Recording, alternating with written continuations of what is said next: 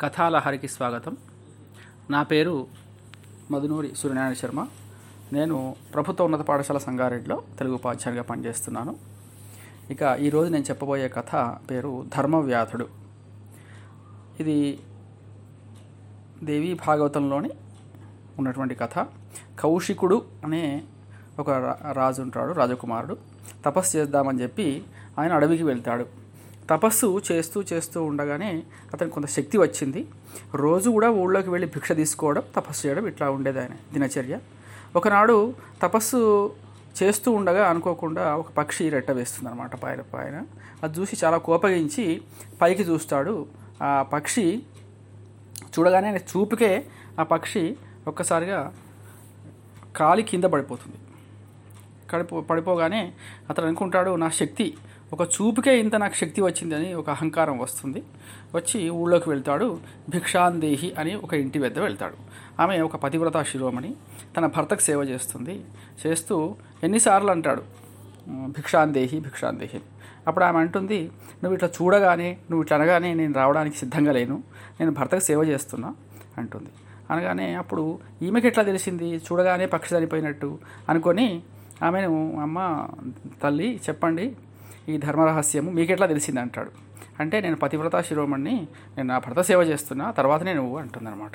అయితే నాకు జ్ఞానోదయం కావాలంటే ఏం చేయాలంటుంది? అప్పుడు అతను అంటాడు నువ్వు వెళ్ళి ఒక నగరంలో ఆ నగరంలో ధర్మవ్యాధుడు అనే అతను ఉంటాడు అతని దగ్గరికి వెళ్ళు అతను నీకు ధర్మోపదేశం చేస్తాడు అని చెప్తాడు.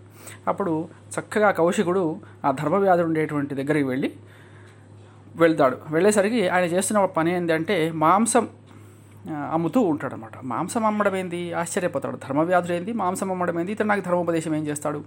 కౌశికుడు అహంకారంతో తపస్సు చేసినవాడు కాబట్టి అక్కడికి వెళ్ళి చూస్తాడు. చూసేసరికి అతను ఏం చేస్తుంటాడు? మాంసం కొట్టు దగ్గర కూర్చొని దాన్ని అమ్ముతూ బతుకుతుంటాడు. అయ్యా మీరు పోవుడు పోవ పోవడంతోనే ధర్మవ్యాధుడు అడుగుతాడు మీరు ఆ పతివ్రత శిరోమణి పంపిస్తే వచ్చినావా? అంటాడు. ఆశ్చర్యపోతాడు కౌశికుడు. అవును నిజం ఇది ఎట్లా తెలిసింది మీకు? అంటాడు. ఏమీ లేదు నేను చేస్తున్నటువంటి పని గొప్పేం కాదు. నాకు తెలిసింది అంటాడు. ఎట్లా తెలిసింది? మీరు ఇట్లా మహాత్ములు ఎట్లా అయినారు అంటాడు. అంటే ఏం లేదు. నేను చేసే పని ఏం లేదు. నేను నా తల్లిదండ్రులను గౌరవంతో ప్రేమ భావంతో వాళ్ళను ఆదరిస్తున్నాను. చూస్తూ రమ్మని చెప్పి ఇంట్లోకి తీసుకెళ్తాడు.